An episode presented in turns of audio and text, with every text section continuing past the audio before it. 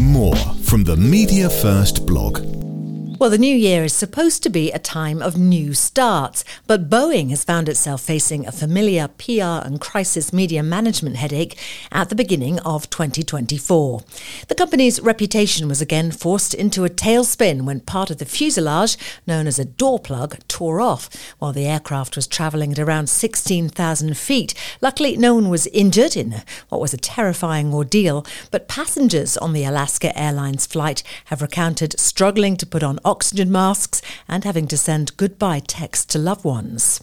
More than 170 planes of the same type have been grounded worldwide as a result, and safety inspectors at Alaska Airlines and United Airlines have found loose bolts on some grounded 737 MAX jetliners. Loose parts and airlines do not go well together. There's also growing industry concern and complaints.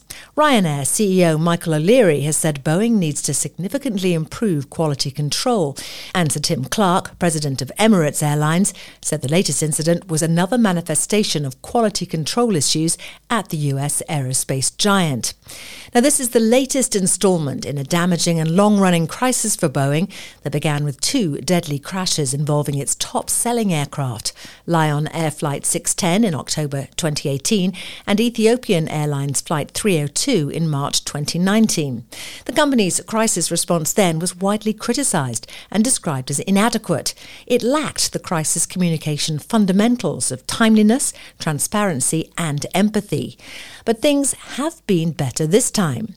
The company moved quickly to acknowledge that something had gone wrong. It issued a statement saying, We're aware of the incident involving Alaska Airlines Flight 1282. We're working to gather more information and are in contact with our airline customer. A Boeing technical team stands ready to support the investigation. Now, that's an excellent example of a holding statement, something we always highlight during our crisis communication courses. It's something that allows organizations to respond quickly when things go wrong.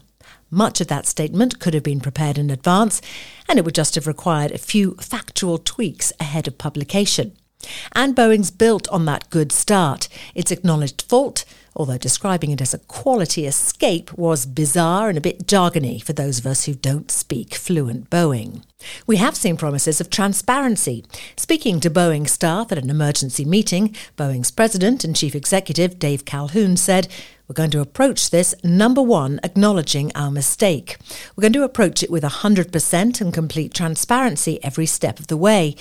He actually appeared to fight back tears as he made those comments, adding to the impression that he does genuinely care. And there's been plenty of empathy.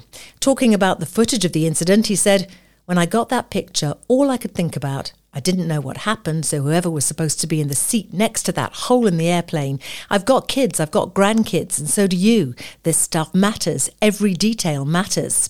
There have also been reassurances that Boeing will work with the National Transportation Safety Board to investigate the incident. He said they will get to a conclusion. The FAA, the Federal Aviation Authority, who now has to deal with airline customers who want airlines back in service safely and to ensure all the procedures are put into place, he said they will get to a conclusion. So the company has included much of the CARE, compassion, action, reassurance and examples acronym that we use during our crisis communication training to help clients get their responses right. It's worth noting that Boeing has also created a dedicated page on its website that it updates with the latest information on the incident, a good crisis communication move. And while Boeing has forced the brunt of the media attention from this episode, it is not the only organisation in the spotlight. Alaska Airlines has grounded its fleet of MAX 9s, and its boss has showed visible leadership and provided a reassuring presence.